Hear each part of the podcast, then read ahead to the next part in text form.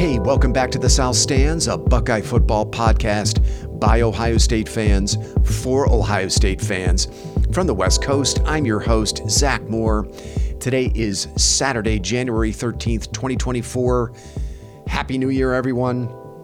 This also happens to be my birthday weekend, and so far, I could not have asked for a better birthday gift than what the coaching staff, Ohio State NIL, and the Buckeyes Star Juniors have delivered over the last 10 days. And I'm here with you today on our first pod of the new year to talk about those developments. A ton of interesting roster moves, a couple of interesting coaching changes for 2024, some very interesting developments for the Buckeyes. So let's jump right into it. Let's start with the return of what is an unprecedented number of draft eligible upperclassmen. There are 11 of them total. The Buckeyes now have commitments from the following draft eligible star players to return for the 2024 season cornerbacks Denzel Burke and Jordan Hancock safety Lathan Ransom. Now, that means Ohio State will return four or five starters from last year's secondary. Defensive ends Jack Sawyer and JT Tuimoloau. Defensive tackles Tyleik Williams and Ty Hamilton. That means Ohio State will return its entire starting defensive line from last season. Linebacker Cody Simon. Left guard Donovan Jackson. That means Ohio State will return four or five starters from the offensive line. Wide receiver Emeka Egbuka. And finally, running back TreVeyon Henderson that is a staggering number of commitments from players who could have all easily opted for the NFL. And it is a metric shit ton of returning experience, production, and talent that I don't think any other program in the country, outside of maybe Georgia, will be able to match this season. I don't know we've ever seen anything like this before in the modern era at Ohio State. I'm not sure we ever will again.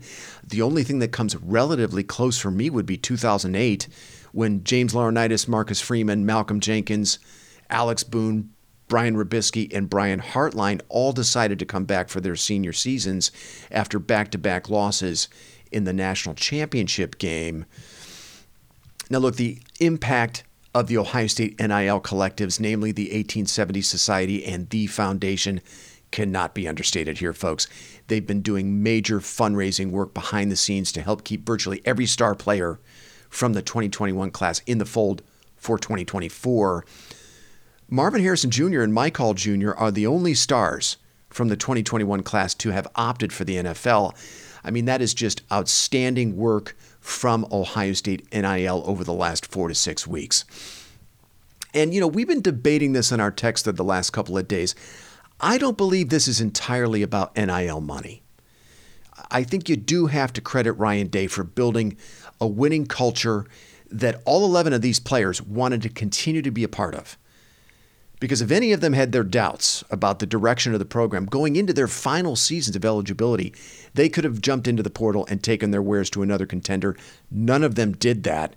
So kudos to Ryan Day and the Ohio State coaching staff for that. Now, as we know, in addition to all of those returning stars, Ohio State has also added four starter caliber offensive players from the transfer portal so far. Again, huge tip of the cap to both the coaching staff and the NIL collectives in this area as well. Let's start with quarterback Will Howard of Kansas State, who is now the presumptive starter for 2024, though he will have to compete for the position during the offseason. Now, in four seasons at Kansas State, Howard threw for 5,786 yards, 48 touchdowns, and 25 interceptions, including 10 last season. Howard has a career completion percentage of 58.8, but at 6 foot 5, 240 pounds, it's what Howard can do with his legs that makes him so intriguing. Adjusted for sack yardage, Howard rushed for nearly 1,100 yards and 19 rushing touchdowns while at Kansas State. He was, for all intents and purposes, a two year starter for the Wildcats. He helped lead Kansas State to the 2022 Big 12 title. So there's a lot to like with Howard, though I do think he will need to level up as a passer to meet the standard that Ryan Day expects. Ideally, his completion percentage needs to be somewhere in between 65 and 70 percent. And Howard's going to have to take better care of the football. 10 interceptions last season. That's entirely too many. But the expectation seems to be there's still a fair amount of upside and untapped potential in Howard that the weapons around him now at Ohio State should be able to draw him out. I think that's a reasonable expectation, especially now with an entire offseason for Ryan Day to tailor the offense to Howard's skill set. Now, so far, I think the most exciting and unexpected addition from the portal for the Buckeyes is running back Quinshon Judkins from Ole Miss. Now, we have Davison Igbinosun Judkins' former teammate at Ole Miss to thank for making the connection here. Judkins was a two time first team All SEC selection and the 2022 SEC Freshman of the Year.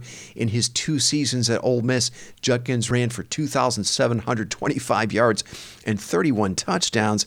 He has a career per carry average of five yards. It's very solid. He also has 37 career receptions for 281 yards and three touchdown catches. What I loved about Judkins was uh, he announced his commitment to Ohio State as the confetti began falling in NRG Stadium, literally minutes after Michigan beat Washington for the national title on Monday. I thought that was an awesome flex by Judkins. Now, I'm not sure if this is a perfect comparison, but to me, Judkins looks a little bit like J.K. Dobbins, with maybe not quite as much wiggle, though maybe Judkins has a little bit more straight line speed than Dobbins. With Trey Henderson now committed for 2024, Ohio State will have the country's best one two punch in the running attack. I don't think there's any doubt about it. I'm pretty certain Ohio State has never had two backs as productive and accomplished as Judkins and Henderson in the same backfield. Now, you can point to other Ohio State running tandems that were very productive or that went on to be stars in the NFL. However, in those instances, you usually had one player who was more experienced, was an upperclassman, was getting the lion's share of the carries, and the second back was the more junior, of the two perhaps just starting his career at Ohio State and was playing more of a reserve role. This is the first time we've seen two backs as accomplished as Henderson and Judkins in the same backfield at Ohio State. I mean, we're talking about two first team all conference backs from college football's two preeminent leagues playing together in the same backfield. Judkins was a first team All SEC selection last year. Henderson was first team All Big Ten. I mean, that's just insane. And with Will Howard's ability as a runner from the quarterback position, I don't think Ohio State fans are going to have to sweat short yardage situations anymore. and I think it's also going to be interesting to see if Ohio State becomes a more run oriented offense in 2024, given the additions of Judkins and Howard. That's going to depend largely on who Ryan Day hires as his offensive coordinator. More on that in a minute. It's also going to depend on how well the offensive line develops, which leads me to the next transfer portal addition for the Buckeyes. That's Alabama center Seth McLaughlin, who was the Tide's starting center last season. McLaughlin has 25 career starts under his belt at Alabama. Now, the last time we saw him in action, he was struggling with the shotgun snaps in the playoff semifinal loss to Michigan in the Rose Bowl. However, if you look at McLaughlin's PFF grades, he is still a clear upgrade over Carson Hinzman at center. McLaughlin's run blocking grade of 62.1 and pass blocking grade of 58.7 last season were significantly higher than Hinzman's. Hinzman finished 2023 with a run blocking grade of 54.8 and a pass blocking grade of 41.6. I mean, look, McLaughlin's pass blocking grade was 17 points better than Hinzman's. That's pretty significant. I think it's also worth noting that McLaughlin played alongside two new starters at guard and with a new starting quarterback last season. And in 2022, when he was playing with more experienced guards and a much more experienced quarterback in Bryce Young, McLaughlin's PFF grades for run blocking and pass blocking were much better. They were 72.2 and 75, respectively. And McLaughlin has a whole offseason now to work with Justin Frye on improving his shotgun snaps. Look, I think this is a pretty big get for the Buckeyes. McLaughlin is a day one starter for the Ohio State offensive line. He's a significant upgrade at center. That was the weak link, as we remember, on the offensive line last season. And if you think about it, you know, the rest of the starters weren't as bad, I think, as people thought. Uh, they graded in between the high 60s and mid 70s in run and pass blocking. Uh, granted, that was down a notch from the 2022 season, but you know, I thought as a unit, the Ohio State offensive line held up pretty well last season when it mattered, both against Penn State and Michigan. I guess you could even throw Notre Dame into that mix as well. So I think with McLaughlin, the Ohio State offensive line has a chance to take a step forward in 2024. And I don't think it's out of the realm of possibility that the Buckeyes can add another offensive lineman for the portal, uh, either now or when the portal reopens in the spring. Um, actually, I'm, I'm expecting that they will. Uh, I, I think it's it's an imperative, actually. Finally, The Buckeyes added a big body tight end in Will Kacmarek from Ohio University. At 6'6, 256 pounds, Kacmarek is expected to give the Buckeyes a blocker from the tight end position they have probably not had since Luke Farrell. Kacmarek was a two year starter for the Bobcats, and I expect that's what he's going to be for the Buckeyes, both in 2024 and 2025. So if you combine what Ohio State has done with these four acquisitions from the portal, how well they've done at retaining their top juniors. And now with the incoming freshman class with immediate impact players like Jeremiah Smith and Eddrick Houston, who, by the way, are both early enrollees and will participate in spring drills, I think there is a very strong case for Ohio State to be a preseason number one when the AP and coaches polls are released in August. And, you know, real quick on the transfer portal, by the way, with Nick Saban's retirement just announced this week, keep an eye on that Alabama roster. Those kids have a whole month now to transfer if they want, and there are several players on that roster who would be of great interest to Ohio State, starting with safety Caleb Downs, who the Buckeyes were very close to landing out of high school before he chose Alabama. And oh, by the way, in that massive college football news dump this past Wednesday, which included Nick Saban's sudden retirement, we also learned that Ohio State has a new safeties coach, Matt Guerrieri. Guerrieri has a seven year history with defensive coordinator Jim Knowles, having worked with Knowles both at Duke for six seasons and at Ohio State for one. Guerrieri was a senior analyst and advisor for the Buckeyes in 2022 before moving on to Indiana, where he was co defensive coordinator for the Hoosiers in 2023. This may not be the sexiest hire, but I think it makes a lot of sense. Guerrieri has eight years of experience coaching safeties at the FBS level. He knows Jim Knowles' scheme about as well as anybody.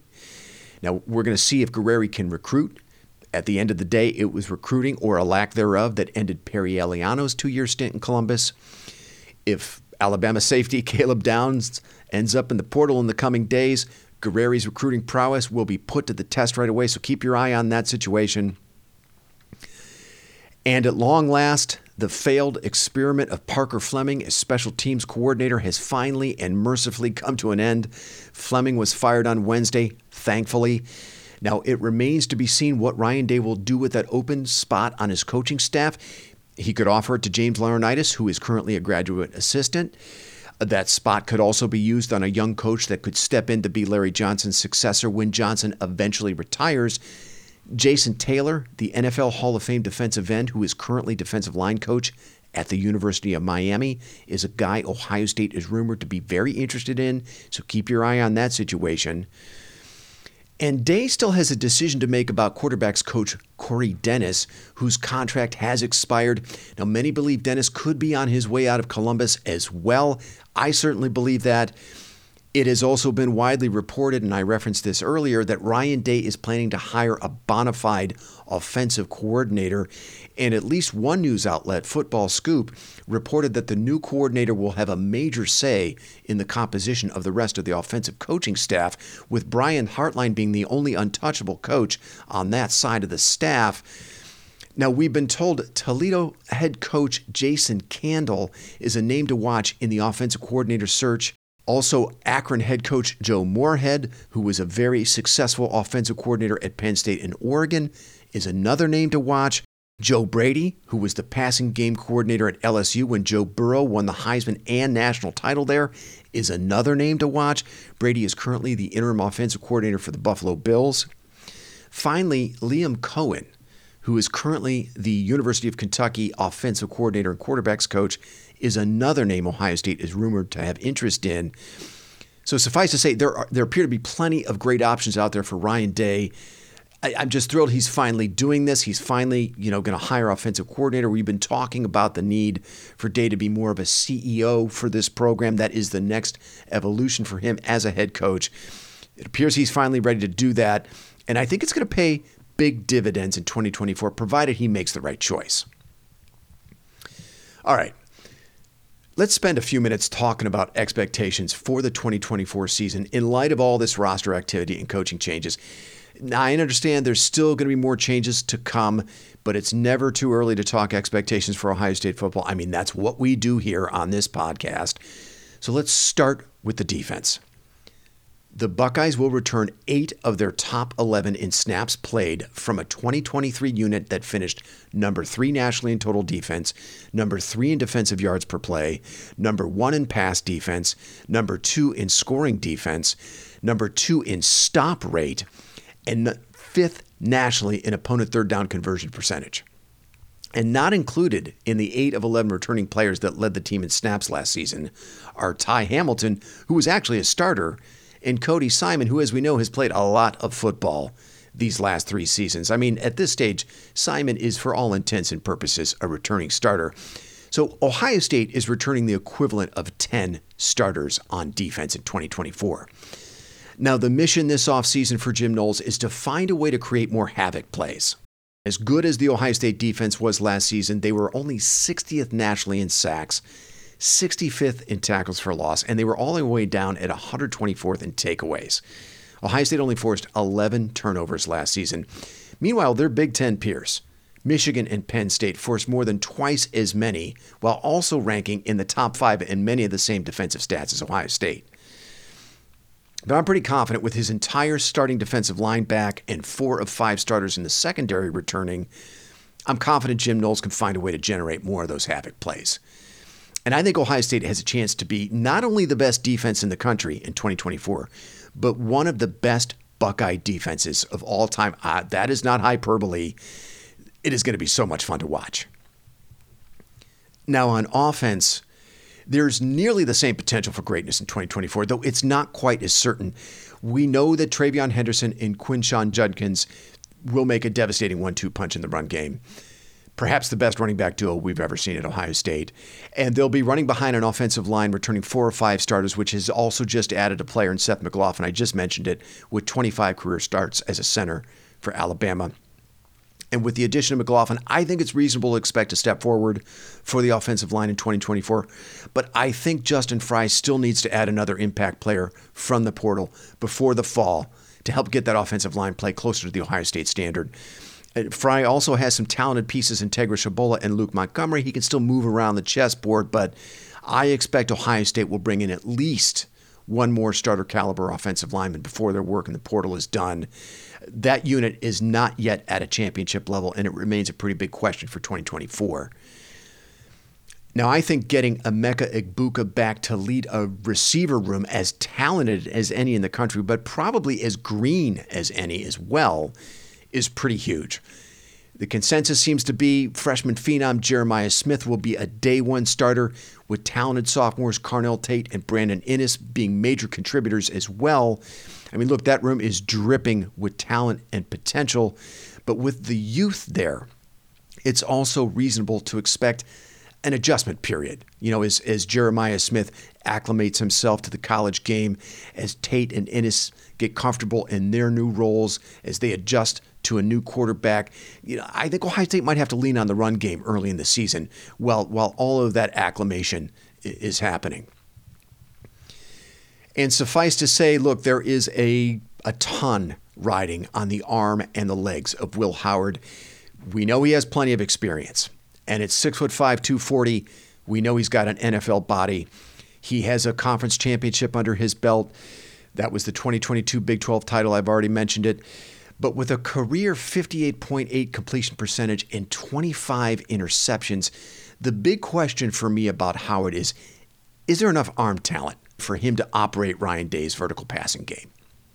And if not, can Ryan Day and whoever his right hand will be at offensive coordinator, can they modify the offense to accentuate Howard's talents while still making the offense dangerous enough in the passing game for Ohio State to win a national title? That those are big questions for me. Now, I know Michigan just showed us you don't really need to be explosive in the passing game to win a national title, but I just don't think that's how Ryan Day wants to win. I mean, you have Emeka Egbuka, Jeremiah Smith, Carnell Tate, Brandon Inniss, Trey Henderson, Quinshon Judkins. That offense is built to be explosive. It's built to score a ton of points. I don't see Ryan Day changing his stripes at this stage of his career. So, in my mind, the quarterback of the 2024 offense will have to be able to make many of the same throws downfield as CJ Stroud and Justin Fields. And Howard will have to prove he can do that more efficiently than he did at Kansas State and with far fewer turnovers. So, that for me, along with the offensive line, those are big questions for this offense. I also think the coaching staff has to be very intentional about getting the next man up at quarterback ready to play. Should either of those guys, whoever they are, Devin Brown or Lincoln Kienholz's numbers should be called. They need to be ready if for some reason Howard isn't the answer. And I think there needs to be a real sense of urgency around the development of the quarterback room as a whole. They really need to accelerate the development of the players in that room. Okay, that's going to do it for now. I'm going to end things there. I'm going to plan to wrangle both Paige and Chad for another pod after Ohio State has announced its new offensive coordinator. There will almost assuredly be more roster moves to discuss by then as well. Until then, thanks so much for listening and go Bucks.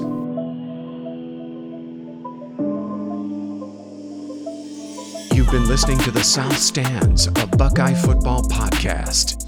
You can follow us on Twitter, Instagram, and Facebook and visit our website at southstandsosu.com.